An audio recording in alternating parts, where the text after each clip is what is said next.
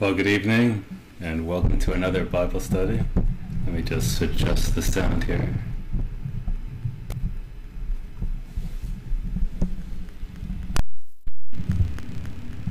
How is that?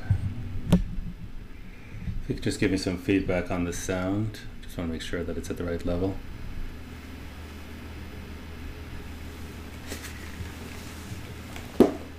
I'll go ahead and open with prayer. Heavenly Father, we come before you just to praise you again, Lord. We're ever so grateful for this great gift that we have to hear your word expounded, to study these ancient scriptures, and to order our lives by mm-hmm. them. We pray, Father, that you'll bless this study and bless all those who tune in. We ask this in Jesus' name. Amen. Okay, let me just check the sound is good. Very good. Okay, we're in business. Uh, we are continuing in Isaiah chapter 49. And, uh, okay, a little echoey I'm hearing. Let me just see if I can fix that. Hopefully that'll make a bit of a difference. Uh, we are continuing in Isaiah chapter 49. I think what I'll do is just change the microphone. Hopefully that is uh, better. We're continuing in uh, Isaiah chapter 49. We're going to work through this slowly. Uh, this is really part of the suffering servant uh, songs, where Isaiah is explaining how God is going to go about the redemption of his people, and he's unveiling the, the mysterious servant. Uh, so we'll work through this, uh, but I also want to take some time, and, and Pastor Murray is going to join me at the end of the study to answer some questions. And I did get a really profound question this week where one of our brothers asked, uh, basically said, Adrian, if, if God declares the end from the beginning and from ancient times that which is not yet done, um, he asked then, and, and I'm explaining how God has this plan for his people Israel. His question is, where in the Old Testament prophecies uh, is this group that we call Christians prophesied? So where where are we? Part of it is where are we in the plan? Uh, very reasonable question because I am emphasizing so much God's focus on Israel. But further than just asking the question, where are we in the plan? Uh, this brother wants to understand where are we in the Old Testament prophecies? Because all of this was declared from the beginning. So I want to address that at the end of the study. And hopefully, if you have questions as we're going through the study, please uh, raise them. We'll, we'll answer them. Uh, if we don't have the answer right here and now, we'll research it and come back the following week, God willing. Okay, so let's uh, let's get into our study then. We are working through Isaiah chapter 49, and I'll just uh, back up a little bit. We we covered some of this ground last week, but let me just re- back up a little bit. And he says here, beginning in verse five, and now says the Lord that formed me from the womb. So so from the womb he was sp- special purpose. Uh, says the Lord. This is Christ speaking, the Messiah says, The Lord that formed me from the womb to be his servant. So this is the suffering servant. This is he came. Uh, Philippians 2 shows us he emptied himself of the Godhead, came to earth, made himself a servant uh, for a very specific purpose. What was that purpose? To bring again to him so yeah, to be his servant, to bring Jacob again to him. So this is the purpose of the suffering servant. It's to gather Jacob and bring Jacob to the Father. And then he says this though Israel be not gathered, so his purpose is to gather Israel. But he's saying, even though, so Israel is very stubborn. So even though Israel may not be gathered, yet shall I be glorious in the eyes of the Lord, and my God shall be my strength. So he is determined. He is going to do exactly what God has asked him to do, not certain how Israel will respond, but he knows what he's going to do verse 6. And he said, It is a light thing that you should, sort of, is it a light thing? But it is a light thing that you should be my servant. Why? What is the purpose of the servant? To raise up the tribes of Jacob and to restore the preserved of Israel.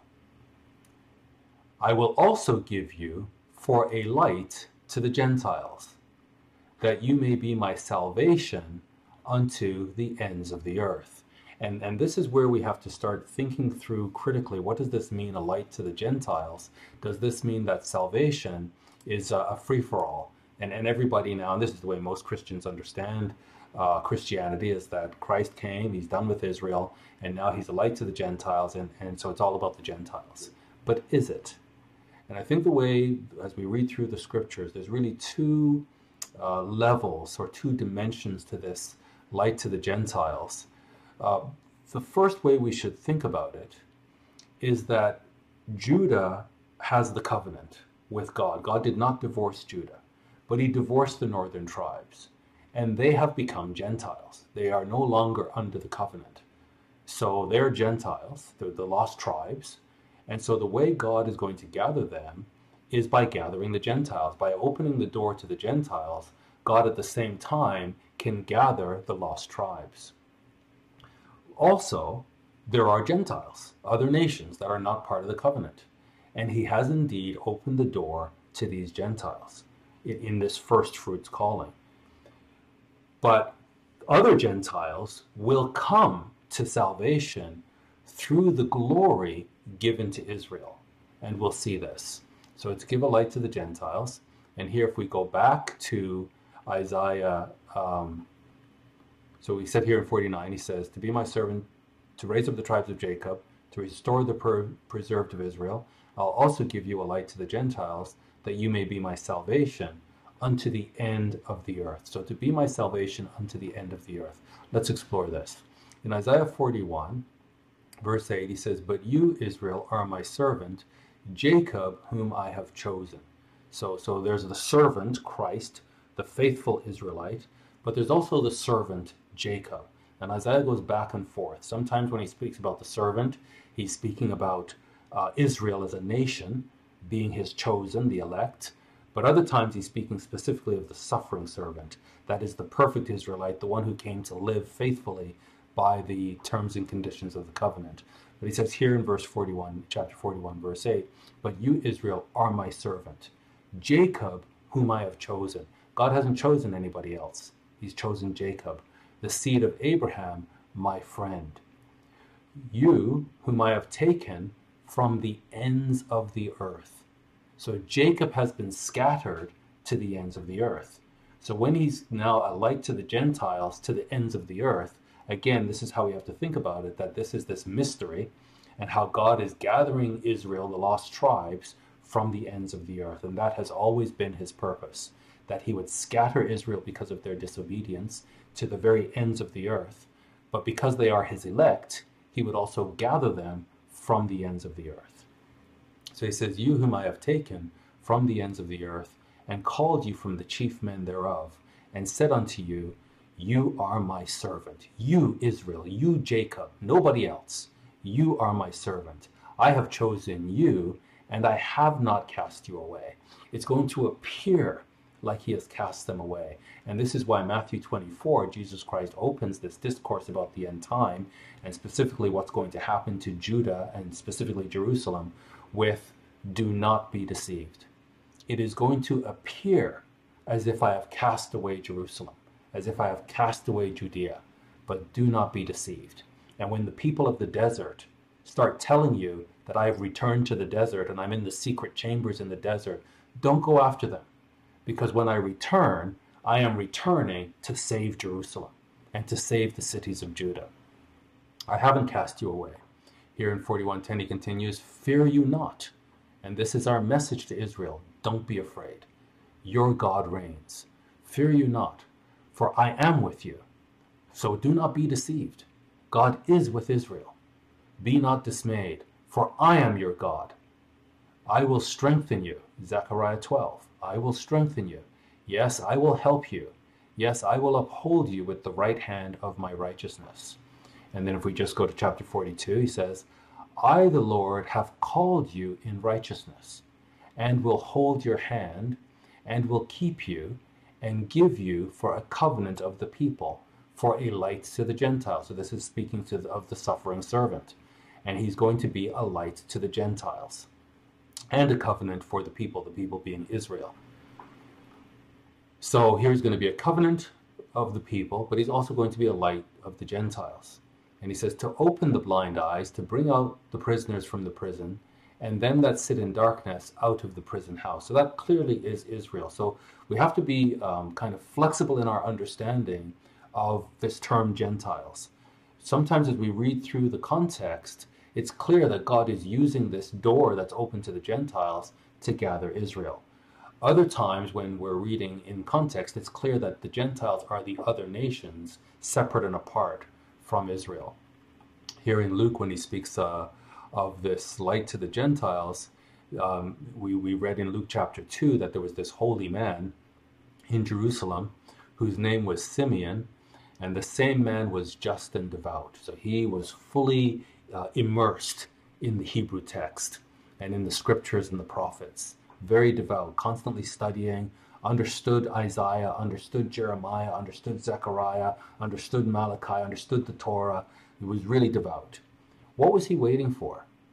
For, for Christ just to come with this free for all salvation? No.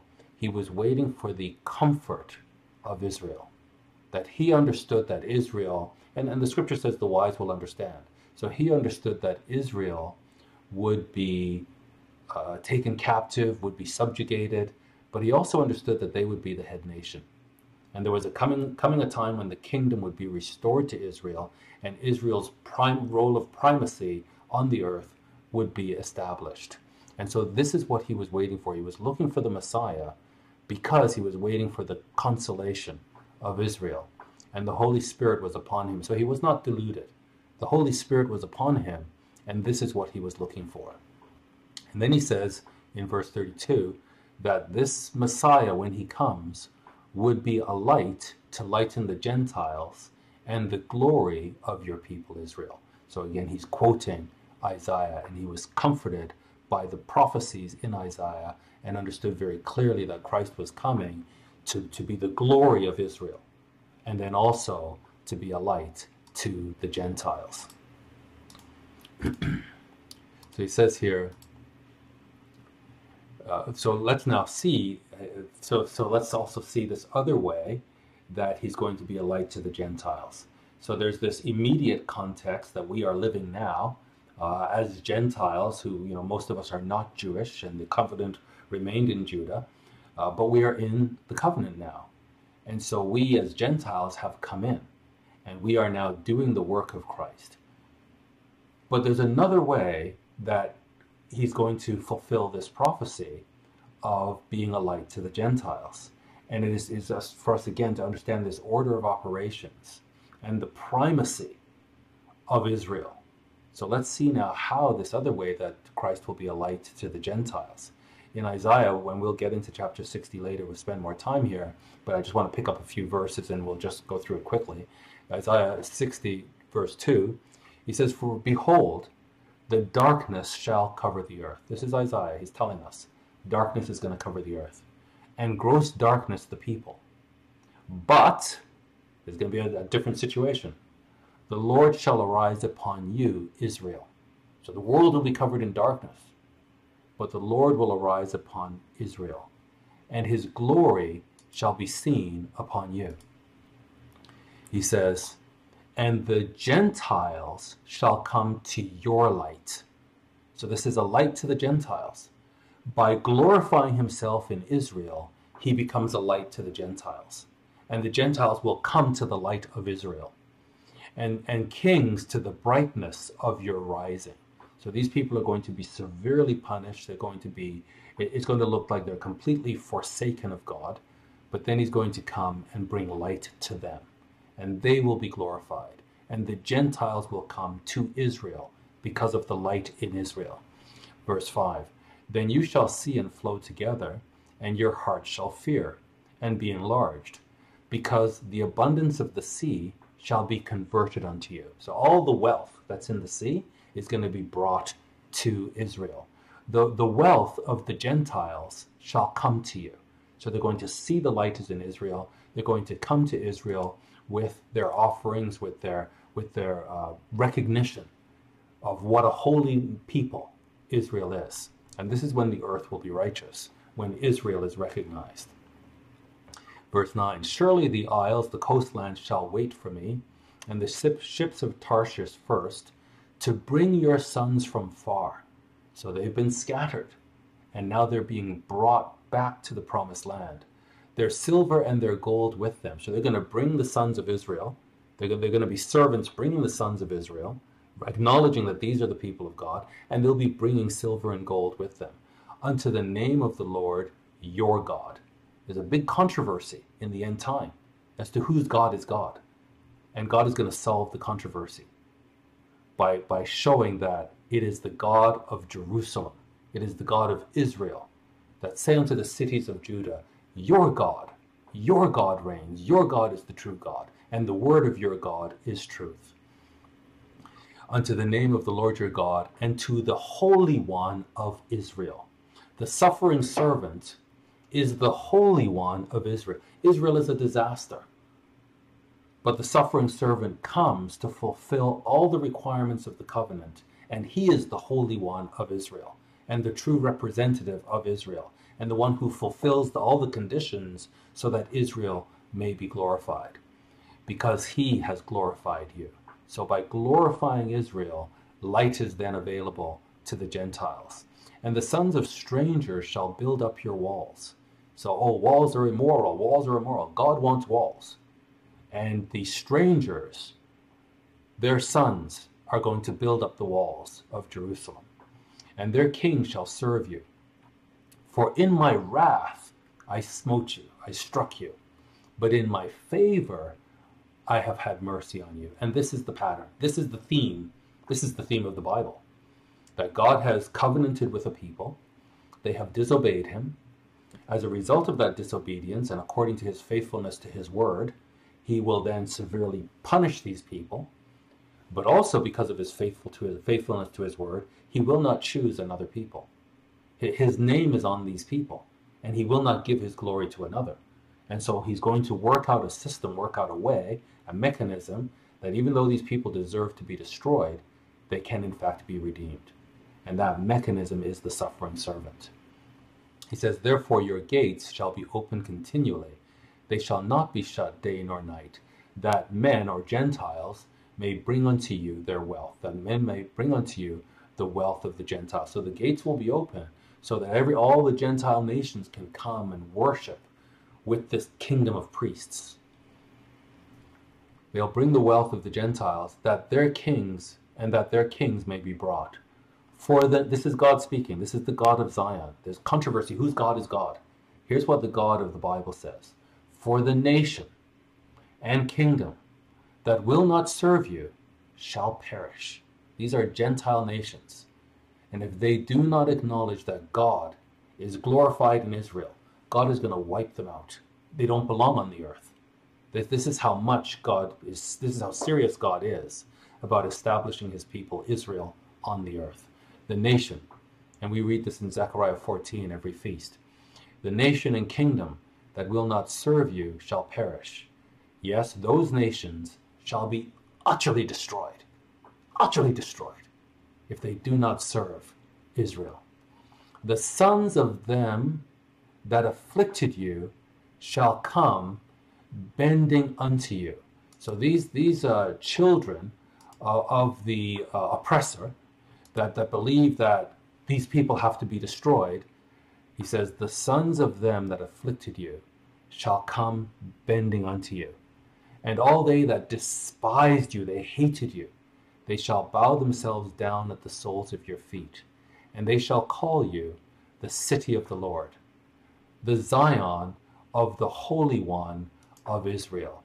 And this is why, you know, um, in Revelation 2, he speaks of the Ephesian church, uh, the church at Ephesus, as, as laboring for his name's sake. And, and they haven't fainted. And in Matthew 24, he says that you'll be hated of all nations for my name's sake.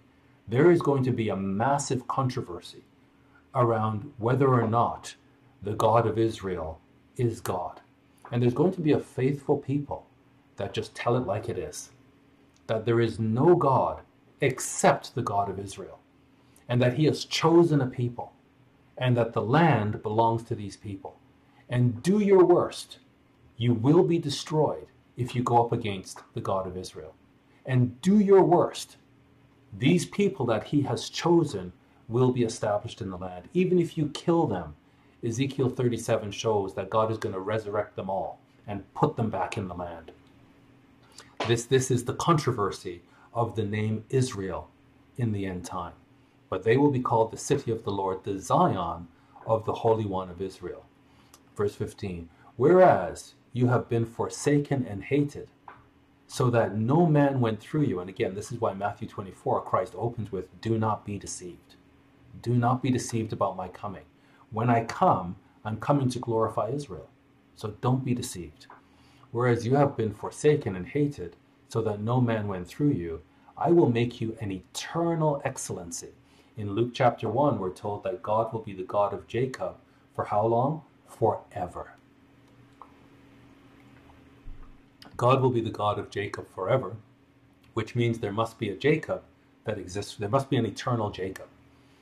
And so here he says he's going to make Jacob an eternal excellency forever, a joy of many generations.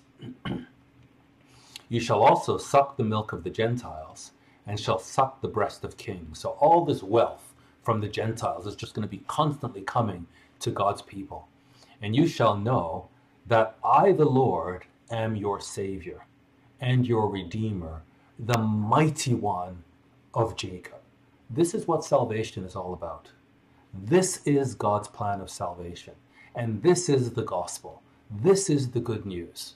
And we have to understand how it is we preach this good news while at the same time understanding that there is a first fruits calling where God is, is um, at, at out, in an out of season way recruiting soldiers into his army to help him pull this off.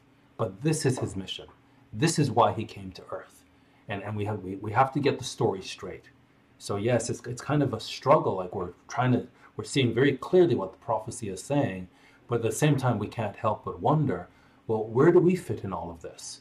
And so we have to explore that, but we cannot uh, circumvent reading the plain text simply because we demand to understand where we are.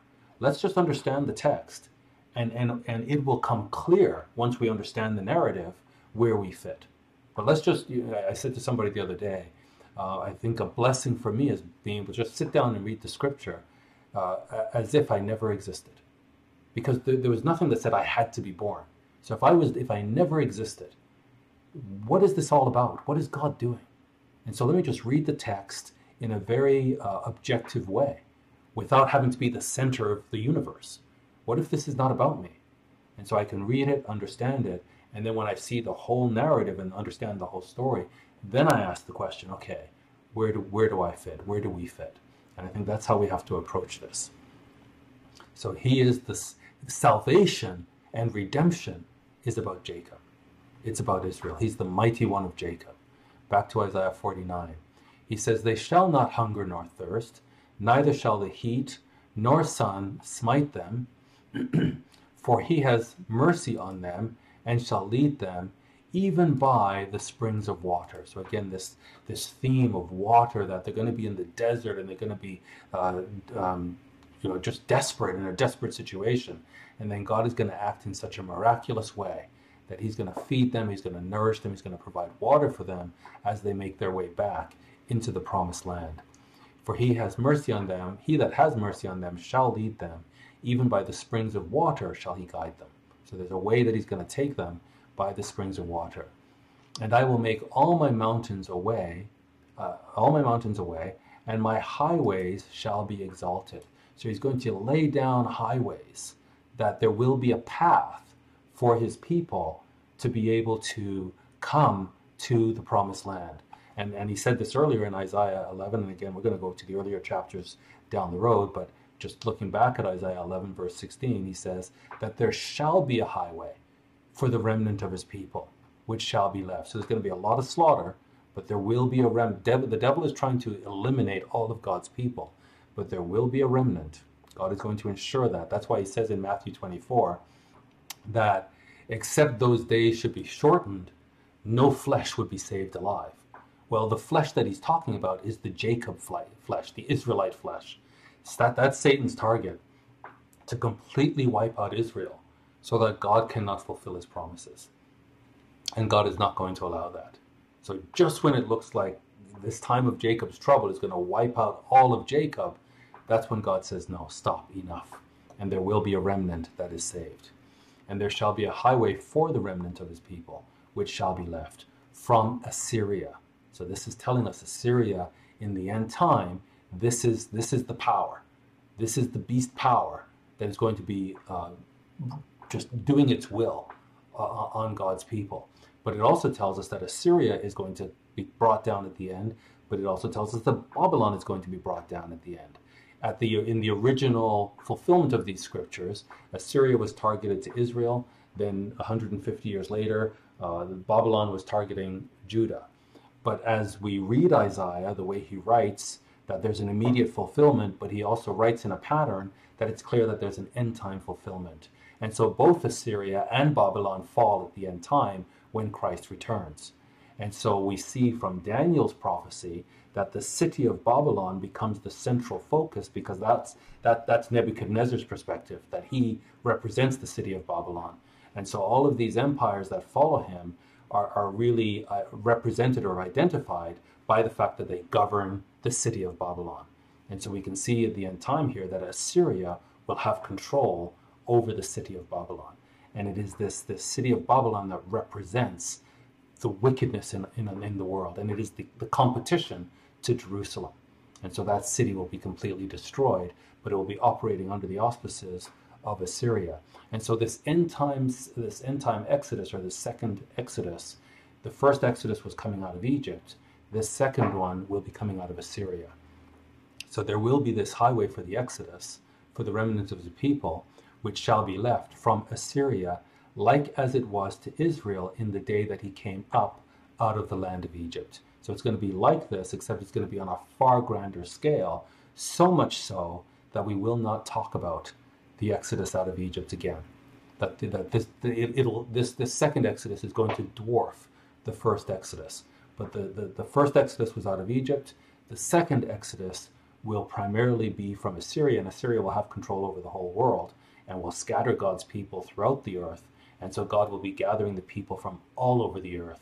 But it is this this enemy nation of Assyria that is that is uh, to be defeated. Back to Isaiah 49. Behold, these shall come from far. So, so these the, the, the, these redeemed people, this redeemed remnant, it, it, they're going to be brought back to the promised land, but they shall come from far. And lo, these from the north and from the west, and these from the land of Sinim. Not sure exactly where the land of Sinim is, but it's it's south, and it's clear that God is talking here about the lost tribes of Israel, because Judah is going to be collected in the land that we call Israel today, and, and nations, these nations are going to come and, and destroy them, but a remnant will be saved. But the lost tribes of Israel will be all over. And, and, in fact, Judah will be spread out too because they'll be taken captive. But primarily, the lost tribes of Israel are all over. And it says, These shall come from far. You could really say, These shall come from the east, they'll come from the north, they'll come from the west, they'll come from the south. They'll come from the four corners of the earth, according to the prophecy. And here, if we look up in Isaiah chapter 11, verse 12, he says, And he shall set up a, a flag, a standard for the nations, and shall assemble the outcasts of Israel and gather together. We have to, anytime we see that, we have to zero in on that. His purpose is to gather together Israel. He will, he will assemble the outcasts of Israel and gather together the dispersed of Judah. This is his work. It is mentioned over and over and over again. Repeatedly, Isaiah talks about this, and not just Isaiah, all the prophets. So, if we are going to prophesy on behalf of God, we can't miss this. It's everywhere. So, we have to make sure we are preaching accurately and, and, and teaching and prophesying accurately that He's going to assemble Israel, He's going to gather Judah from the four corners of the earth. So, so eh, Judah is going to be subjugated. They're going to be sold into slavery. They're going to be spread out because of that, that slavery. Israel is lost. They don't even know who they are. And, and so they're all over. And God is going to the four corners of the earth. And he's gathering them and he's putting them back in the land because that's what he promised Abraham. And we see this, this is now gives us understanding when we read Matthew 24. He shall send his angels with a great sound of a trumpet and they shall gather together his elect from the four winds the north wind, the south wind, the east wind, the west wind. This, this, is, this is what Christ is saying. He, the, the New Testament is, is not just some brand new book that has nothing, no roots. It's rooted in the Old Testament. And the elect are his people. And the devil is trying to destroy these people so that God will have broken his promise. But God, although he's using the devil and the devil's people, the devil's instruments, to punish his people, he is not going to completely destroy his people. So there is going to be this remnant, and he's then going to gather them and put them in the land from one end of heaven to the other. And that's what he means with the ends of the earth. So, so when we see the ends of the earth, and he's gathering Gentiles, uh, many times this is just what he's actually doing is gathering the lost tribes of Israel. And then in, in Mark says in Mark he says the same thing. Then shall he send his angels and shall gather together his elect, that is Israel, from the four winds, from the uttermost parts of the earth to the uttermost parts of heaven. This is according to the prophecies. We just read them in Isaiah. They're in Jeremiah, and we're going to read a bit of Jeremiah later. Uh, it's all over, but it's rooted in the Torah. And we've, we've read this several times, but let's read it again. What did Moses say? Because Moses saw this from the very early uh, establishment of, of, of the nation of Israel in Deuteronomy 30 and verse 1. And this, all the prophets are really just repeating what was shown to Moses. Moses writes, And it shall come to pass, when all these things are come upon you, the blessing and the curse. So Moses could see, okay, you're going to go into the promised land, you're going to have this blessing, but you know what? You're going to be unfaithful. And and God is going to be faithful. So because God is faithful, he's going to bring the blessing upon you because if you do this, that's what he promised. But because God is faithful, when you disobey him, he's going to bring the curse upon you because he's a faithful God. He says, When all these things have come upon you, the blessing and the curse, which I have set before you, and you shall call them to mind among all the nations where the Lord your God has driven you.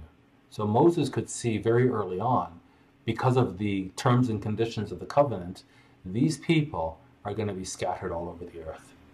And so he says, you, You're going to call them to mind among all the nations where the Lord your God has driven you, and you shall return unto the Lord your God. So Moses could see that even though the people were unfaithful and they had to be punished because of their unfaithfulness, that God would not completely destroy them, that God would not forget them, that God would have a way of turning their hearts back to Him. And that's what Moses writes. And you shall return unto the Lord your God, and shall obey his voice according to all that I command you this day. So they're going to come back, and everything that's in Deuteronomy, they're going to do that. You and your children, with all your heart and with all your soul. So Moses is looking into the future, and God has shown him that these people, his people Israel, are going to be converted and they are truly going to have a, a spiritual conversion where they will love God, not in a hypocritical way, but truthfully, fully, and with all their soul. That then the Lord your God will end your captivity. So, so he sees you're going to be taken captive, but then God is going to end your captivity and have compassion upon you and will return, and notice this, and gather you from all the nations. This is what God is going to do. Moses, it's in the Torah that the people are going to be scattered to the four corners of the earth, and then God is going to gather them from the four corners of the earth, where the Lord your God has scattered you. Let's take a break from from um, uh, from Isaiah for a bit, and let's read Jeremiah. And I don't have time to read, uh, really, uh, just a bit of homework if you wanted to. Just sit down and read Jeremiah chapters 30, 31, 32, and 33. And, and 31 is where we come into contact with the prophecy about the new covenant. And, and most Christians, we're new covenant Christians. But if we read it in context, it's not really talking about new covenant Christians. Uh, and so I just want to pull out some verses here and then get to that part of the, of the prophecy and let's you know read it in context. But he says here, the word that came to Jeremiah from the Lord. So this is God's word. We ought to take it seriously. God certainly takes his word seriously. This is a God that he exalts his word even above his own name. That's how much he takes his word seriously. The word that came to Jeremiah from the Lord, saying, Thus speaks the Lord God of Israel. He's the God of Israel, saying, Write you all the words that I have spoken unto you in a book. So, you know, we have something called oral tradition where we just say something and we hand it down from one generation to the next. And over time, it can get, it, it deviates. And, you know, there's this thing called Chinese whispers. So, you know, by the time a few generations later, it's not exactly the way it started out. It's a bit of exaggeration. Sometimes it could be the exact opposite. But God tells Jeremiah, write this in a book. And by that, what he means is, I mean what I say, and I don't want it to deviate in any way, and I want future generations to know exactly what I've said so that they can see it come to pass. So, what we're going to read now, here thousands of years later, it was God's intention that we should be able to read it thousands of years later because it will be relevant to our day and our time. He says, Write it in a book. For lo, the days come down the road, down the line, thousands of years later. The days come, says the Lord, that I will bring again, or I will end the captivity of my people Israel and Judah. So write this down, says the Lord, and I will cause them to return to the land that I gave to their fathers, and they shall possess it. Now, certainly, you know, Daniel's going to come along and read this and realize that there is going to be a return to Jerusalem and to Judah. However, the way Jeremiah writes, similar to Isaiah, there's a near term fulfillment to what he's writing, but it's also abundantly clear that the near term fulfillment is just laying down a pattern of the ultimate fulfillment at the end of the age. And we'll, we'll, it'll be pretty clear as we read this. So, so there's two fulfillments here.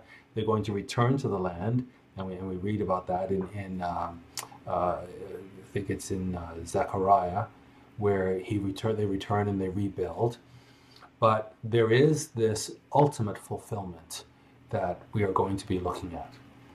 He says, And these are the words that the Lord spoke concerning Israel and concerning Judah. So it's not just about Judah. This is also about Israel. So we have to know who are these tribes of Israel? Who, who are the nations today that comprise primarily the lost tribes? Because it's not just about Judah, it's also about Israel. And it's written for the end time. For thus says the Lord, we have heard a voice of trembling. So what is this now? So he's writing that there's going to be this return to the land, but thus says the Lord, we have heard a voice of trembling. This is a time of terror. It's a time of terror, of fear, and not of peace. Ask you now and see whether a man gives birth to, to children, uh, travails, goes into labor. Do, do men go into labor with a child? Why then do I see every man with his hands on his loins as a woman in travail, and all faces are turned into paleness? Something terrible has happened to Judah and to Israel. And this is this is not only the immediate Babylonian crisis, because uh, Assyria has already taken Israel captive. So this is not only the immediate Babylonian crisis that Jeremiah is talking about, because this is concerning Israel and Judah. So there's an end time fulfillment of this now. And it's a time of incredible terror. And all faces have turned into paleness. He says, Alas, for that day is great. It is even the time of Jacob's trouble but he shall be saved out of it. So we know there's, there's going to be this great tribulation, and these powerful nations are going to get into trouble, and no one's going to be able to help them. But God, God will save them out of it. He says, For it shall come to pass in that day, that day, that in that day is a, a code for the end time, says the Lord of hosts, that I will break his yoke from off your neck. That is the, the uh, Babylonian, the Assyrians, that yoke on Judah and Israel. I'll break that yoke from off their neck and will burst the bonds. And strangers, non Israelites, shall no more serve themselves of him. But Israel and Judah shall serve the Lord their God, and David their king, whom I will raise up unto them. And this alone is all the evidence we need that Jeremiah is not just writing about the immediate future for Judah, but he's writing about the long term future for Israel and Judah because David will be resurrected and David will be king over them. And that's when we, that's when we know this is the true fulfillment. So there is going to be this great tribulation immediately before the resurrection of David. Therefore, do not fear. So the same thing that Isaiah says, comfort my people and tell them not to fear. Jeremiah is saying the same thing. Don't fear, O my servant Jacob. So again, sometimes the servant is Christ, uh, it's singular. Sometimes the servant is the nation, because they're chosen. And so Jacob is God's servant, and God is telling his servant, Don't be afraid. You deserved all of this, but I haven't forgotten you. I haven't forsaken you. Therefore, fear you not, O my servant Jacob, says the Lord. Neither be dismayed, O Israel, for lo, I will save you from afar, and from the land of, and your seed from the land of their captivity. Again, he's going to go to the four corners of the earth, and he's going to save Jacob. I will save you from afar, and your seed from the land of their captivity, and Jacob shall return. Moses saw it, Isaiah saw it, Jeremiah sees it, Zechariah saw it, all the prophets see this same pattern where the covenant has to be fulfilled. Israel and Judah have to be punished according to the covenant, but then the covenant with Abraham cannot be broken. So Israel and Judah must be redeemed. And Jacob shall return and shall be in rest and be quiet, and none shall make him afraid. We've gone from a time of complete terror to a time of complete calm and confidence. He says, For I am with you, says the Lord, to save you, though I make a full end of all nations where I have scattered you. So it is God who is scattering his people among these nations. So these Gentile nations are going to get the upper hand in the end time. And we who are living in Israelite nations, who have enjoyed uh, I'll just call it supremacy, supremacy of productivity and innovation and, and work ethic and, and, and integrity, that, that the whole system in the West has been built upon fundamentally Judeo Christian principles. And we have outstripped every other nation. They've been at this for thousands of years, certainly hundreds and hundreds of years. You know, Canada, 150 years, America, 240 odd years. Uh, you know, these are powerful nations because they're built upon a Judeo Christian ethic. And yet, we're going to watch as they collapse. And the Gentile nations are going to now have their time. And, and all these Israelites are going to be scattered and taken slaves into all these nations. And he says, Though I make a full end of all nations, God is going to be furious with them, where I have scattered you. Yet I will not make a full end of you. Why? Because Jacob is his servant, his chosen. But I will correct you in measure, and I will not leave you altogether unpunished. He can't. He can't. This is why when Christ came and he was preaching and gathering his disciples, when the rest of the Jews came to hear him preach, he switched and started preaching in parables. And his disciples were shocked. And they said, Why are you preaching to the rest of the Jews? our brothers and sisters in parables. And God says, Well, I've set you aside, and you're going to be allowed to understand, but they're not allowed to understand because I have to fulfill the terms and conditions of the covenant. And when they come to that place of true repentance, then I will gather them and, and turn to them and comfort them. But they have to come out of this place of hypocrisy and arrogance, and they have to be softened and they have to come to this place of true repentance. But I've gathered you as my disciples as this first fruits harvest and we'll talk about this a bit, uh, bit later, to help me in this process of restoration and redemption. He says, But I will correct you in measure and will not leave you altogether unpunished. All your lovers or your allies, all these uh, alliances that Israel and Judah have made with other nations, unreliable, unreliable. All your lovers have forgotten you. This is a time of terror. And this is a time, uh, who was it? Uh, Osama bin Laden said that the human nature, people want to back the winning horse. They don't really care about morality. They just care about who's winning, and they'll throw their support behind the winning horse. So when God raises up these Gentile nations, everyone's just going to go with them and abandon uh, those whom they claim to be allies. All your lovers have forgotten you. They seek you not. For I have wounded you with the wound of an enemy. So this is something that God is doing.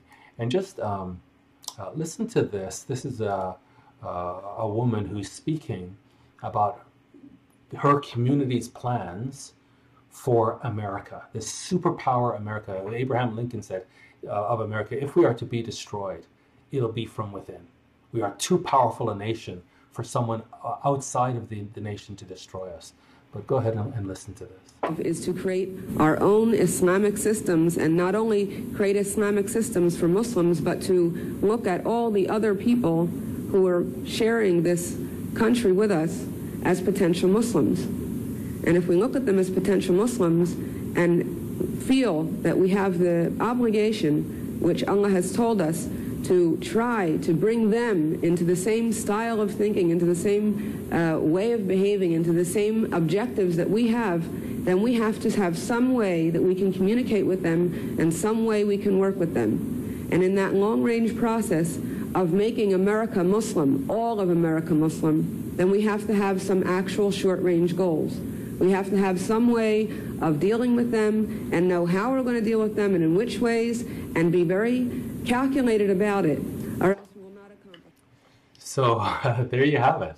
Uh, these people are are visionary, and they're clear, and they're they, they, they're not deviating. They have they have a path that they're following, which is 1,400 years old, and they've never deviated from it. Meanwhile, the, the people of Jacob are just confused, and they don't know which way is up. And when you bring two people together, it doesn't matter who's more powerful than who in the moment But when you bring two forces together, and one is wishy washy and doesn't know which way is up, and the other may be small, but is focused and determined and visionary and strategic and patient, over time, which one do you think is going to win? It should be really obvious to us. And so, and when America falls, the rest of the West falls. That, that people just hate America uh, and they don't know what's coming once America collapses. But he goes on to say that God has wounded Israel with the wound of an enemy. In other words, God is behind this. God is the one who's raising up the Chaldeans, that bitter and hasty nation, to come and punish his people. And that's what we have to understand is happening. That it's kind of, it's ridiculous to see the wealth and the power of the West being just handed over by, by, by people who are running these countries who are really children. They have no idea what they're doing. And they just resist common sense. And yet, it's this spirit of uh, stupor, this, this nonsensical spirit, that this lying spirit that's in the earth that God is allowing. And so, because of this, he's using this genocidal hatred that these nations have for Jews and for Christians and for the West to take down the West. But God is allowing it. He's wounded them with the wound of an enemy. he says, I've wounded you with the wound of an enemy, with the chastisement of a cruel one. There's someone who's going to come who's really cruel, but God is allowing it according to the covenant. This is the punishment that his people deserve. What he says, this. actually says it here, with the chastisement of a cruel one, for the multitude of your iniquity. You have brought this upon yourself we, the Western Christian, Judeo Christian nations, we've brought this upon ourselves because your sins were increased. And just turn on the television, uh, go on the internet, turn on the radio, uh, go anywhere. Uh, just look around on advertising and, and clearly, and from year to year, do this. our sins are increased. The fierce anger of the Lord shall not return until he has done it. So God has to do what he said he would do. He has to carry out the covenant. So this fierce anger, he's using these nations to carry out his fierce anger, and he will not stop until he's done it. And until he has performed the intents of his heart, in the latter days you shall consider it. So write, Jeremiah, write it in a book so that in our time we will read the book and say, oh, that's what's going on. When everyone's confused and no one, no one has any idea, everyone's like, oh, what a crazy world. And you speak to people who are maybe in their 80s and say, I've never seen anything like this. Even young people in their in their teens are like disillusioned. They think the world is crazy, but nobody actually knows what's going on. The only way we can know what's going on is to open the text, the ancient text, the ancient words, the ancient scrolls, and read them because they were preserved by the God who predicts the future so that his people would understand. And so we'll consider it in our time, in the latter days. Jeremiah 31. At the same time, in the latter days, the same time that he's doing this, he's going to um, raise up these people and he's going to to punish his people, then he's going to punish them. He says, At the same time, says the Lord, will I be the God of all the families of Israel. So this is God's design. that in the end time, he has not forgotten Israel. And to come up with a kind of a version of Christianity, who the founder is Christ, and so to take Christ's teachings and use his teachings to say that God has forgotten Israel and he's given his glory to the church instead, the Gentile church, this is a horrendous teaching. To claim to speak for Christ and to say the opposite of his purpose. His purpose is to be the God of Judah and the God of Israel. His purpose is to gather, right? Says it right here, all the families of Israel. Even though they may not know who they are, God knows who they are, and he has an outstanding promise to Abraham, and he's going to fulfill it. And so, in the end time, in the latter days, is when he's going to be the God of all the families of Israel, and they shall be my people. And he wants this written in a book so that it is never forgotten. That he's he's committed himself to carrying this out. That's why he wants it written in a book. The Lord has appeared of old unto me, saying, Yes, I have loved you with an everlasting love. The love God has for Jacob is eternal. It's a covenant love. He's, he's, in, he's in this covenant bond with Jacob. It's eternal. So he says, I've loved you with an everlasting love. Therefore, because of my eternal love for you, therefore, with loving kindness, I've drawn you. So he's going to gather his people with loving kindness. Verse 9 They shall come with weeping. So, so God is saying that when he gathers them, and, and Moses wrote this in Deuteronomy 30, that they're going to have a, a real um, uh, say crisis that's going to lead them to true conversion. They shall come, but they're going to come with weeping, and with all the families of Israel, not just Judah. they shall come with weeping, and with supplications will I lead them. I will cause them to walk by the rivers of water. So, same thing that we saw earlier, that God is going to provide a highway for them, but He's also going to provide nourishment and make sure that they have everything they need as they make their way. So they're going to come with, with weeping and with supplications, and God will cause them to walk by the rivers of water in a straight way, wherein they shall not stumble. For I am a father to Israel. This is what God is saying. I'm a father to Israel. And Ephraim, uh, a symbol for Israel, is my firstborn. God has not forgotten his firstborn. He's saying, I, I, I'm going to do this because I'm Israel's father, and Israel is my firstborn. Verse 27. Now, let's read this together now. So we've all this context that's been leading up to this, the new covenant. Let's read it together. Behold, the days come, says the Lord, that I will sow the house of Israel and the house of Judah with the seed of man and with the seed of beast. What he's saying here is He's going to magnify Israel. He's going to magnify Judah as well as man and beast. It's going to be a power. It's going to be a wonderful kingdom. Uh, the same way when they were in uh, Egypt, how they just kept multiplying. So he's saying he's going to multiply Israel and Judah.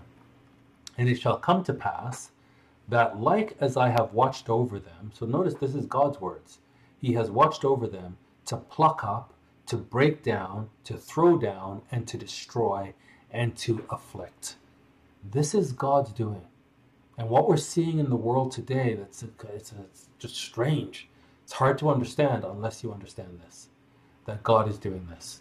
And he's setting up these Gentile powers in order to pluck up, to break down, to throw down, and to destroy, and to afflict his people.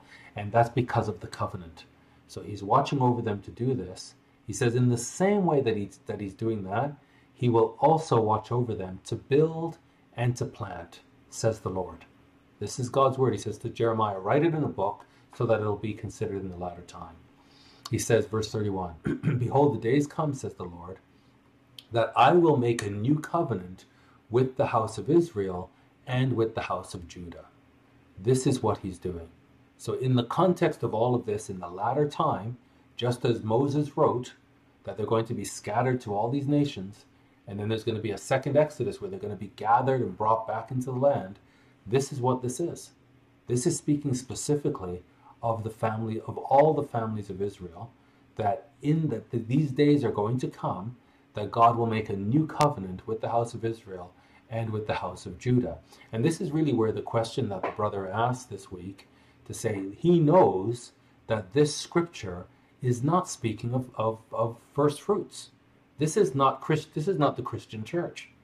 This is the latter time when God finally acts to put down all of the oppressors once and for all, and then he gathers the house of Israel and the house of Judah.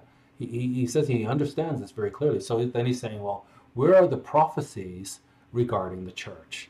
And so we'll come back to that question in a bit. He says that he's going to gather them, not according to the covenant that I made with their fathers in the day that I took them by the hand to bring them out of the land of Egypt, which covenant they broke. And that's what Moses said you're going into the land, but you're going to break the covenant. And so Moses could see or foresee that there would be a new covenant which would involve the Holy Spirit, which would enable these people to love God with all their heart. He says, Which covenant they break, although I was a husband unto them, says the Lord. But this shall be the covenant that I will make with who? With the house of Israel, with all the families of Israel. After those days, this is when the covenant will be made. After those days, says the Lord, I will put my law in their inward parts, and write it in their hearts, and will be their God, and they shall be my people. And so, what will be the consequence of God doing this with Israel and with Judah? He says it right here. They shall teach no more every man his neighbor and every man his brother, saying, Know the Lord, for they shall all know me. So we know that this has not been fulfilled. Because when it's fulfilled, it will be fulfilled in Israel and in Judah, and there won't be anybody in Israel and Judah that would say to another Israelite, oh, you know, you should know the Lord, you should repent, and you should know the Lord, because they will be a kingdom of priests, according to Exodus 19. And so they will all know him because they will be there teaching God to the Gentiles. So when this new covenant is enacted, they will no more teach every man his neighbor and every man his brother, saying, Know the Lord, for they shall all know me, from the least of them unto the greatest of them, says the Lord, for I will forgive their iniquity, and I will remember their sin no more. And we cannot say that this has been fulfilled, because it's after those days that God is going to do that with this nation, and everybody in the nation, from the least to the greatest, will know him, and there will be no need to say to somebody, You should know the Lord. And at this time, all of their iniquity will be forgiven. Thus says the Lord which gives the sun for a light by day, and the ordinance of the moon, of the moon and of the stars by night, which divides the sea when the waves thereof roar, the Lord of hosts is his name. If those ordinances depart from before me, says the Lord, then the seed of Israel also shall cease from being a nation before me forever. So if we get if we can get rid of the sun and the moon, and I know in Revelation it says that there is no need for sun or moon, but that's speaking specifically of the city of Jerusalem. It's not speaking of the earth. The earth will still have the sun and moon. And so God says if you can get rid of the sun and moon, then you can get rid of Israel being a nation. But if you can't get rid of my sun and moon, then you cannot get rid of the fact that the seed of Israel will be a nation. It'll be a nation of priests, a kingdom of priests before me forever. So we, this replacement theology makes no sense when we actually read the text. He says, Behold, I will gather them out of all countries where I have driven them in my anger. Exactly what Moses told us, exactly what Isaiah tells us. I will gather them uh, from all the countries where I've driven them in my anger and in my fury and in my great wrath, and I will bring them again unto this place, and I will cause them to dwell safely. And they shall be my people, and I will be their God, and I will give them one heart and one way, exactly what Moses saw, that they may fear me forever for the good of them and of their children after them. And I will make an everlasting covenant with them. It's going to be an everlasting covenant with them, that I will not turn away from them. The same people who have been afflicted, who God is determined to destroy and, and to, to tear down. And now these same people he's building back up, and he's making a covenant with them, that I will not turn away from them to do them good, but I will put my fear in their hearts, exactly what Moses saw, that they shall not depart from me. They are his servant Yes, I will rejoice over them to do them good, and I will plant them in this land, assuredly with my whole heart and with my whole soul. This is where in Isaiah 9 he says, The zeal of the Lord of hosts will do this. This is something that God is very zealous about. He's going to do it with his with his whole heart. We had better not dismiss this when it's something that God wants to do with his whole heart. For thus says the Lord, like as I have brought all this great evil upon this people, in the same way will I bring upon them all the good that I have promised them. And I'm going to cleanse them from their iniquity because they've sinned against me. I'm going to pardon their iniquities where they've transgressed. I'm going to perform the good thing that I've promised to Israel and Judah.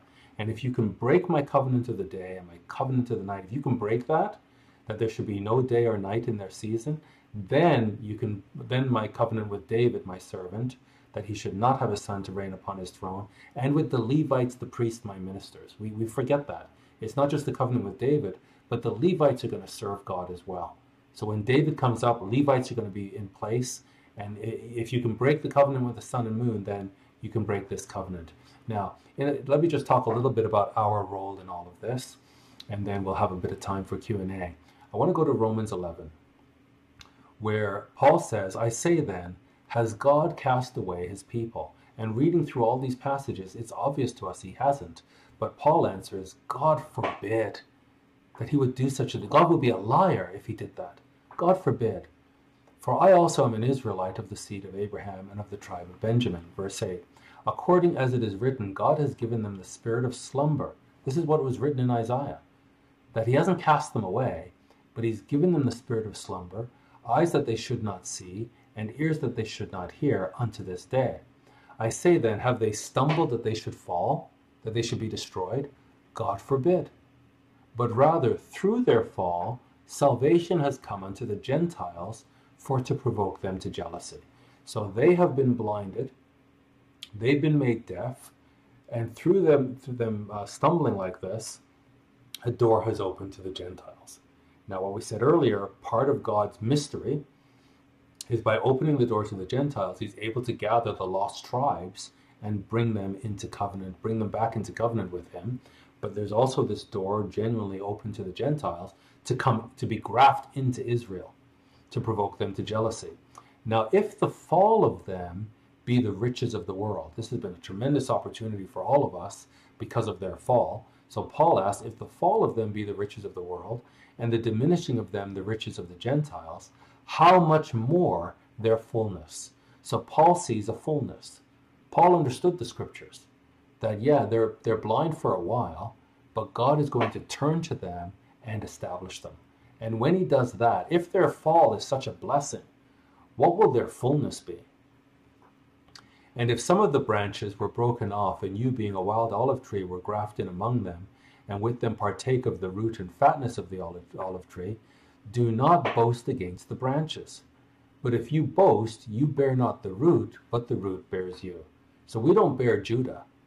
Judah bears us. The, the root is Judah and Israel. And they bear the Gentiles, not the Gentiles, but the Christian church behaves as if they bear Israel. You will say then, the branches were broken off that I might be grafted in. Well, because of unbelief, they were broken off. Be careful now. Because they didn't believe the word of God, that's why they were broken off. And you stand by faith. You had better believe the word of God. And don't be like them, because you'll be broken off. Do not be high minded, don't become arrogant, but fear. For if God spared not the natural branches, take heed lest he also spare not you. Behold, therefore, the goodness and severity of God. On them which fell, severity, he's, he's going to punish them. They're blinded because they have to be punished. But toward you, goodness, if you continue in his goodness. So don't, don't get arrogant here. Don't think that God has uh, replaced Israel and forgotten Israel. Uh, let's understand the plan of God. Otherwise, you also shall be cut off. And they also if they abide not still in unbelief, shall be grafted in. So Paul sees it very clearly that these people, when God turns them, they're going to be grafted back in. For God is able to graft them in again. For if you were cut out of the olive tree, which is wild by nature, and were grafted contrary to nature into a good olive tree, how much more shall those, which be the natural branches, be grafted into their own olive tree? For I would not, brethren, that you should be ignorant of this mystery. So this is a mystery, but we need to know it, lest you be wise in your own conceits. This is the mystery, that blindness in part, in part, not whole, is happened to Israel until the fullness of the Gentiles come in. So God has a, a, a count of Gentiles that he's bringing in, and until that count comes in, this blindness will remain in Israel. But he also says in uh, through Isaiah that until the cities are laid waste, this blindness will be on Israel. So two things are happening here. Israel's being punished and grace is being offered to the Gentiles. And when these two things are complete, then the, the blindness will be lifted from Israel. And so we can't be wise in our own conceits because Solomon says, if you see a man wise in his own conceit, there is more hope of a fool than of him. So we can't be high minded, but fear and understand that God is doing something with Israel. And let's not get arrogant and make this all about us. Back to Romans 11, he says, And so all Israel shall be saved. This is God's plan to save all Israel. As it is written, There shall come out of Zion the deliverer, and shall turn away ungodliness from Jacob. For this is my covenant unto them, when I shall take away their sins. As concerning the gospel, they are enemies for your sakes but as touching election, they are beloved for the Father's sake. It's this eternal covenant love that He has for them, for the gifts and calling of God are without repentance. And so we saw this earlier in Isaiah 6 that this is the prophecy that they're fulfilling. Tell this people that they're not to understand, their, their heart is going to be fat, eyes blind, deaf. How long? Until the cities are wasted. He's going to fulfill his covenant, and the land will be utterly desolate then the blindness will be lifted. Okay. Last passages I just want to cover here is to deal with the question specifically where are Christians prophesied in the Old Testament? Let's read this.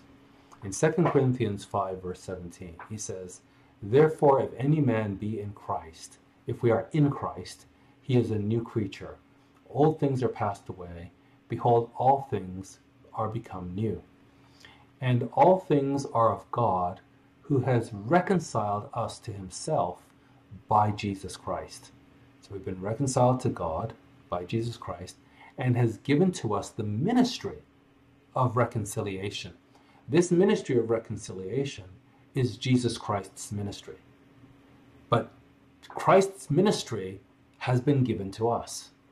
To wit, or likewise, that God was in Christ reconciling the world unto himself. So this is the ministry of Christ, reconciliation. And that's what God was doing. Not imputing their trespasses unto them, and he has committed unto us the word of reconciliation. So what Paul is saying here is, we are in Christ. So when we look at the plan of God in the ancient prophecies, those prophecies that pertain to the suffering servant, when we look at that ministry, that ministry is extended through the church. And the church is hid in Christ. And so, and, and will just become a bit clear as we read this on. I read on here. Now then, we are ambassadors for Christ. We, we represent Christ. We are in Christ. We are his ambassadors. We represent him as though God did beseech you by us. So Christ is now in heaven, but his ministry continues on earth, and we are the body of Christ. So we are now doing this, doing his ministry and beseeching you by us. We, we pray you instead of Christ. We're in the place of Christ. So this is showing us how we fit in the Old Testament prophecies. That those prophecies that prophesy of the suffering servant, now we understand that those who desire to live godly in Christ shall suffer, because we are an extension of Christ. So you be reconciled to God, because we are representing him and doing his ministry. He says, chapter 6, verse 1 We then, as workers together with him, beg you also that you receive not the grace of God in vain. So we are working with him, we are embedded in him, we're his body. For he says, I have heard you in a time accepted, and in the day of salvation I have helped you, speaking to Christ. Behold, now is the acceptable time. Behold, now is the day of salvation. And we know that we read this earlier in um, Isaiah 49, where we are now, that this is so he, Christ would be a covenant for the people and to establish the earth and to cause to Israel to inherit the desolate places. But finally, here, so I just want to make that point that we are in Christ and we are hidden Christ. And that will become really clear now in Ephesians 3, where he says, Whereof I was made a minister according to the gift of the grace of God, given unto me the, by the effectual working of his power. Unto me, who am less than the least of all the saints, is this grace given, that I should preach among the Gentiles, listen to this, the unsearchable riches of Christ. So, this thing that's happening among Christians, it's unsearchable. You can search the Old Testament backwards and forwards.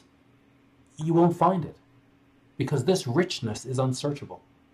It's just something that's given to Paul to understand, given to the church to understand. And so this understanding is in the New Testament.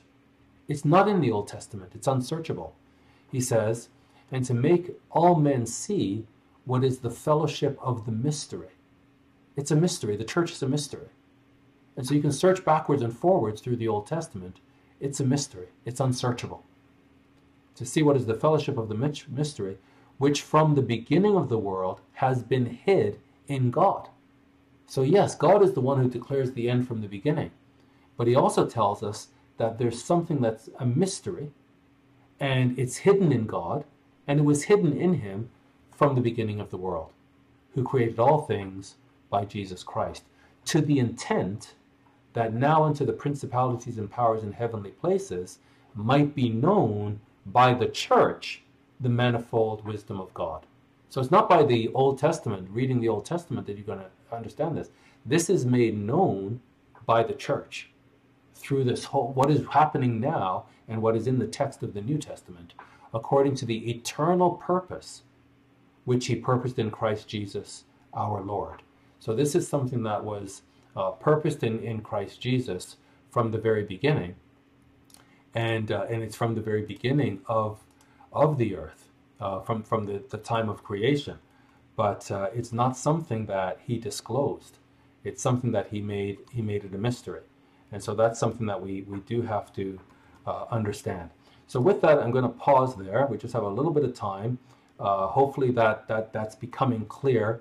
But we, we have a lot of time. We're going to be going through um, we're going to be going through Isaiah, and there's going to be a lot of time for us to spend and unpack this. So it's a lot. It's a bit of a shift, but uh, it, it's everywhere in the Scripture. So it's going to be in front of us all the time, and we're going to work through it together. So at this time, I'm just going to wait for uh, Pastor Murray to uh, join me here on um, on uh, Slack here, and I see him joining. Let's see if we can make this work. And I can't believe this. We're not making this work. Let's see. Still waiting for connection. Okay.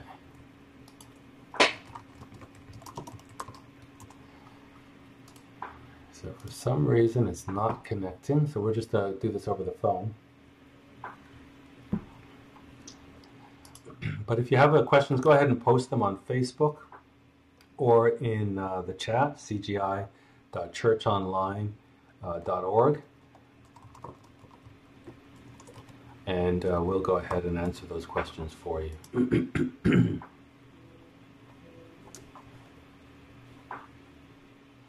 Hi there, Brother Murray. Yes, how are you? Good, good. How about you? Good, how are you? Good, good. So sorry I couldn't. Uh, for some reason, it's still not connecting to get you. It's a bit. The, the technology is great when it works, but uh, it doesn't always work. So um, thoughts or comments on uh, tonight's study? Yeah, I think um, I think it's been great that uh, some of the brethren are now, as as we're getting through. I think this is study thirteen or fourteen. Uh, that questions are starting to, to percolate. Um, not just here on the study, but uh, during the week when brethren reach out to us, uh, and I think it's it's been um, intriguing to hear the questions that, that folks have had, and it's really helped uh, helped us and helped you specifically work through work through uh, re-explaining things, and it's been it's been interesting. Uh, a few things that I picked up today that will help the brethren. Uh, you know, this it's this isn't something Isaiah came up with. This is something that started back in the Torah, and as you said, it was repeated in the prophets and then confirmed by Christ and re- reconfirmed and reaffirmed by the apostles. Exactly. Um, um, so, uh, and I think it was pretty helpful. Uh, you and I had that conversation on the weekend about um, not thinking of ourselves first, but removing ourselves from the equation so that we could understand everything in flow, and then figuring out where we slot in. exactly. I think that uh, that's pretty helpful as well. Very, very good. Very good. Yeah, I think it's uh, you know God wants us to hunger and thirst for His Word, and and to really wrestle with this the way uh, Jacob wrestled with God all night because he wanted the blessing. I think we have to demonstrate that Israelite spirit of, of struggling and wanting the blessing and not letting go until we get it. It, it does also, it, I completely agree. It does bring to light as well the scripture that talks about that these are the mysteries of the kingdom. And I don't think we, I don't think we quite understood that first until uh, some of these these deeper understandings are becoming evident. And it's becoming really clear to me, Murray, that the, the Christian church is a mystery. And, and, and it's something that was hidden. In fact, we we were reading last week in Isaiah that God says, I'm going to do a new thing, and I'm not going to tell you until now, lest you say, Oh, I I already knew that. Absolutely, and and it, it actually serves to answer a question that's been on my mind for the last number of weeks, uh, and that is um, why why hasn't this been seen before? Um, we've all been in the church for many years. Uh, you described it in our conversations that it was um, there were open ends that you just that uh, you just left open because at that time it didn't have an explanation for it. Um, I've been coming to the to this this uh, faith since I was five years old. Certainly nothing I've heard uh, uh, preached, but it does it does call to mind that they're simply mysteries that, as uh, those who hunger and thirst after righteousness, will eventually be revealed. So Yeah. I'm hearing, uh, I'm reading here that they can't really hear me. I So see. maybe uh, maybe uh, we can just uh, have you continue to comment. Yeah, so maybe just go ahead and talk a bit more. I've just raised the uh, speaker to the microphone, so maybe that will make a difference. But Okay. um, I, yeah, I think part of the blessing here, Murray, is just to take Isaiah and read him line by line. And I think in the past, maybe Isaiah is such a big book that uh, we've just gone in there and taken out quotes and passages that are very inspirational, but we haven't sat down and just read the book line by line. And I think this this line by line reading has become a real blessing because there are things we just can't skip over. We have to say like, what is the prophet saying? And, what, what do you think about that? I think that might be part of why some of this may not have been seen before. Yeah, I completely agree. Uh, And maybe you could just talk a little bit louder. Murray. Sure. Yeah. I- Yeah, people can say they can hear you now. Okay, And um, in, in light of that as well, um, it, by reading it line uh, by line, it, it will help explain and help us interpret are these early fulfillments? Are these later fulfillments? Uh, because the uh, prophets like Isaiah and Jeremiah go back and forth and, and, cover so such a wide variety of fulfillments and time frames, um, you can't simply pick out a verse and figure out where that is without understanding the context. Yeah, it's just. It, sound, it sounds like um, it sounds like uh, everybody's hearing me fine yeah, now, great. so I think that's been working. There is a question here. Uh, if we can go from uh, from uh, Brother Ray, uh, he makes a comment and then asks a question that the gathering of all people from all nations, with regard to the gathering of all people from all nations, is there a time frame that says how long this will take? Is there a time frame for the gathering of nations? Correct. Gathering yeah. Israel from all nations. Scripture that yeah, I'm not aware of any time frame. Are you, uh, Murray? Nothing comes to mind. Um, nothing comes to mind that says it will take a certain amount of time that it will be done. Um, we can uh, make note of that and have a quick look in case uh, we come across it during our studies this week. Yeah, I think there's just there's really a sequence, but not a duration that I can think of. Right. Yeah, I would agree. Yeah.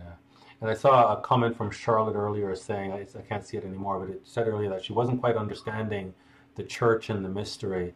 And I see Chris, Christy is asking if she's new to this because it can be a bit overwhelming at first. But I, I think if you understand the Holy Day sequence, God's plan in the Holy Days, where it all begins with the Passover, which is Christ, then the days of unleavened bread, where we were shown to live an unleavened life, uh, and that's leading up to us being part of the first fruits and the first fruits Pentecost being connected to unleavened bread through the wave sheaf offering, the wave sheaf being the true first fruits, the Pentecost being a kind of first fruits and attached to Christ. And, and that mystery, then, in terms of the Old Testament prophecies, where is the church? We're in Christ.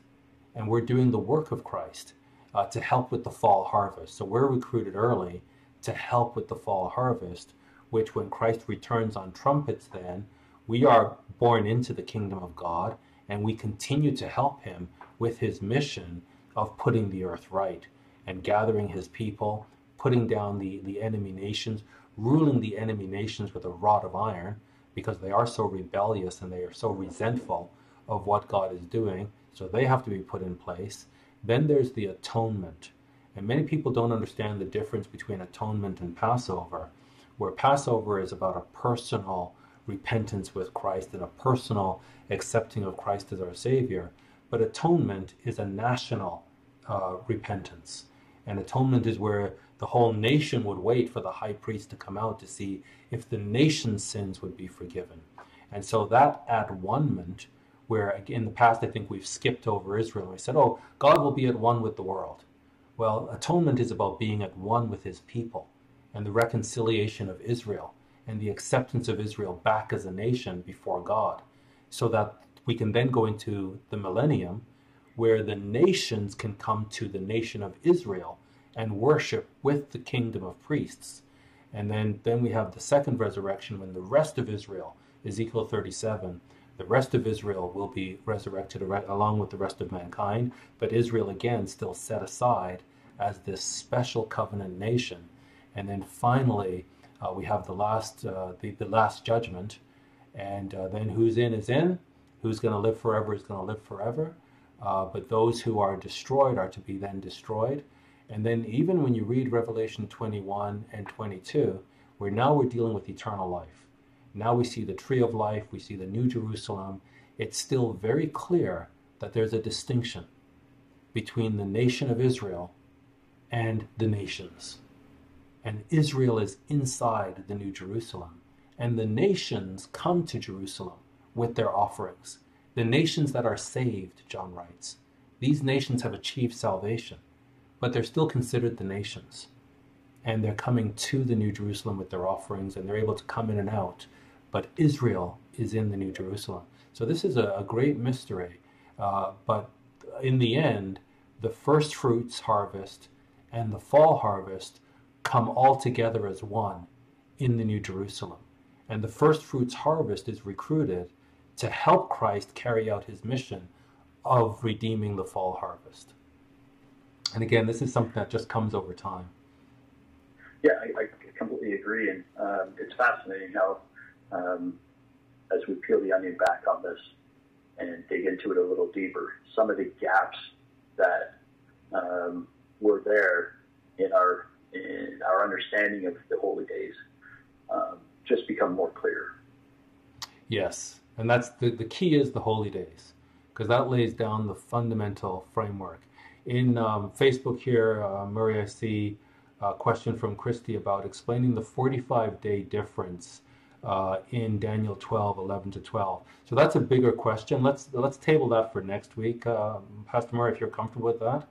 We sure. can, we can. There's this 45 day gap between the two days that are mentioned in uh, in Daniel 12. So it's a great question. We can touch on that next week. There is uh, one here from uh, Sister Mary. It's a great question, actually, uh, and it's regard to the prophecy in Jeremiah 31, um, which, as you know, as, as you've as you've rightly stated, has always been uh, referred to as the church. Uh, but uh, an obvious but very good question from Sister Mary comes at that uh, when we say that we are now under the new covenant as the church and as the, the first fruits, are we speaking out of turn or out of error? Since Jeremiah 31 is specifically talking about uh, later on with, with Israel and Judah coming into the new covenant. Great question. Do you want me to comment on that? Yeah, go ahead. Sure. Yeah, so not at all, not at all, because the church is a mystery. And this whole notion of the first fruits being called out of season or, or, or ahead of season uh, is a mystery.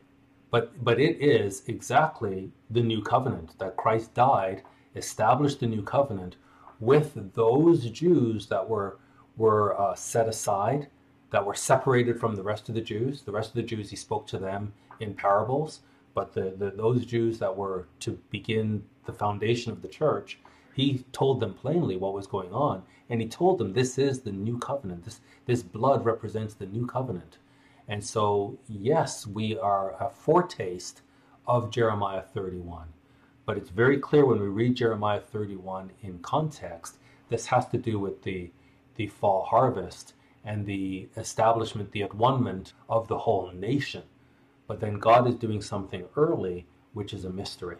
And we, we, we, we would never understand it just by reading the Old Testament prophets. It's only by reading the teachings in the New Testaments and by Christ Himself that we understand that way. We, we are a foretaste of this new covenant relationship that God is going to have with Israel. And we have the Holy, the same way today, we're in the church age and we have the Holy Spirit and we can teach the Word of God. In the same way, the people of Israel in the, in the millennium will have the Holy Spirit and will be doing to the nations what we're doing now we're studying the scriptures, we're understanding it, we're preaching the gospel, we're teaching. The nations will be coming to them. They will have the Holy Spirit, and they'll be doing this and loving God with all their heart because of the, the Holy Spirit that they have. We're a foretaste of what's going to happen in the millennium.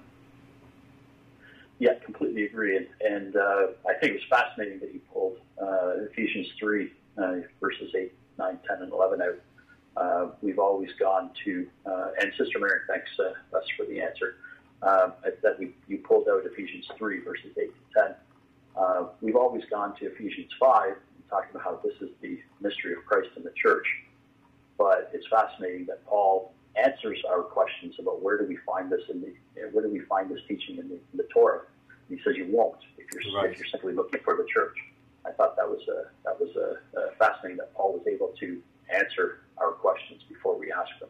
Yeah, and um, Paul has this tremendous grasp of all the Old Testament scriptures, and he says that it's going to be known by the church, and it was it's an eternal purpose from the very beginning, but it's a mystery and it's hidden. Which really adds adds uh, meaning to why he was so specific about how much he was a Pharisee, how much he knew the law and knew the Old Testament. Um, it really helped him uh, once Christ remove the scales from his eyes to really see. Exactly. Uh, one just follow up question uh, from our uh, brother Rick. It refers to the passage in 1 Corinthians 11 that isn't the new covenant mentioned in 1 Corinthians 11, verse 25. And of course it is. Uh, and as you mentioned, um, this is our the, the, the first fruits, our um, injection into the new covenant uh, to become first fruits to help Christ uh, fulfill the the, his promises to Israel. And of course, this was just the, the transition from the old covenant symbols government symbols of the Passover Exactly. that Right. began after his death. Right on. Yeah, it's just uh, to me as I'm studying these scriptures, uh, Pastor Murray, just how profound it is to be in this first fruits calling. It's it's just blowing my mind. That rather than, you know, there's this initial focus of we're everything. It's the church and that's it. And God has forgotten Israel. Now, as I'm seeing that God has not forgotten Israel, and His whole eternal purpose is around Israel that it, it's actually making my understanding of our role as first fruits it's even more profound and and how much more grateful i am that i'm in this we're in this first fruits calling this this plan of god is mind-blowing And in, in understanding how grateful we should be, also uh, then taking that a step further to understand uh, the, the requirements upon us to uh, to work for Christ. yeah exactly exactly It's just- yeah, there's so, so we, we said it, but I don't know that we that uh, I, at least for me personally, I don't know that I really understood it uh, until we, we dig a little deeper. Uh, you know, the, the old concept about those who believe are going to heaven and that we're just going to sit around on clouds playing harps all day. Um, that that won't be the case in, in uh, as first fruits in, in the kingdom and in the millennium. There will be a lot of work to do, as evidenced by you know Revelation 19, 20, 21. Exactly right. And I think, uh, Pastor Murray, that notion of going to heaven and sitting on clouds and playing harps, there's a bit of that that creeps into our understanding of the millennium, where, oh, we're going to be kings and priests and we're just going to be there, there with God. And, and, and there, there isn't this sense of we are called to work. And so we need to be about our Father's business now and and there's going to be greater work that we're going to do in the millennium. I think it's going to be mind blowing what we're going to be doing. But there is going to be this nation of priests, of Levites on the earth, that people are going to come to these physical human beings called Israel, that we're going to be overseeing. And I think if we understand just how profound this calling is, we're going to be about our Father's business. We're going to be unified. We're going to be just courageous, and we're going to preach the truth without for apology. sure. Yeah. Yeah, absolutely. And again, uh, so many other scriptures come to mind that, that we've read and, and, and understood in part over the years. You know, those who are faithful in the little will be, I will uh, allow to be faithful in much. It's, it's so obvious how much work there will be to do for the first Absolutely. fruits. Willow Love here says God is choosing the foolish of the world to confound the wise. Uh, absolutely right, 100%. That uh, even even uh, he's going to confound the Jews themselves, the Judah themselves. That they're going to be confounded when they see what God has done in us and the understanding that He's given to us. And when we come to them, telling them, "Your God reigns. Don't be afraid. This is what God is doing." It's going to be amazing. I absolutely will. So we should probably um, end it here. We're just a little bit past nine o'clock. Yep. And then um, let's take away that one question from Christy regarding the 45 difference in Daniel, Daniel 12. Sure, absolutely. Appreciate uh, you so much, uh, Pastor Murray. Looking forward to seeing you on Sabbath. And, And you uh, as well. Thank you, Pastor Adrian. yeah, and everyone, thank you for joining us. Uh, this Word of God, let's dig into it. Let's be like Jacob, our, our, our spiritual father, who struggled with God all night and would not let go until he received the blessing. Let's struggle with the scriptures until we receive the blessing. Uh, our God is a mighty God. The world has gone crazy, but this is all part of the plan of God. The wicked will not understand, but the wise will understand. What a mighty God we serve. Jesus Christ is Lord.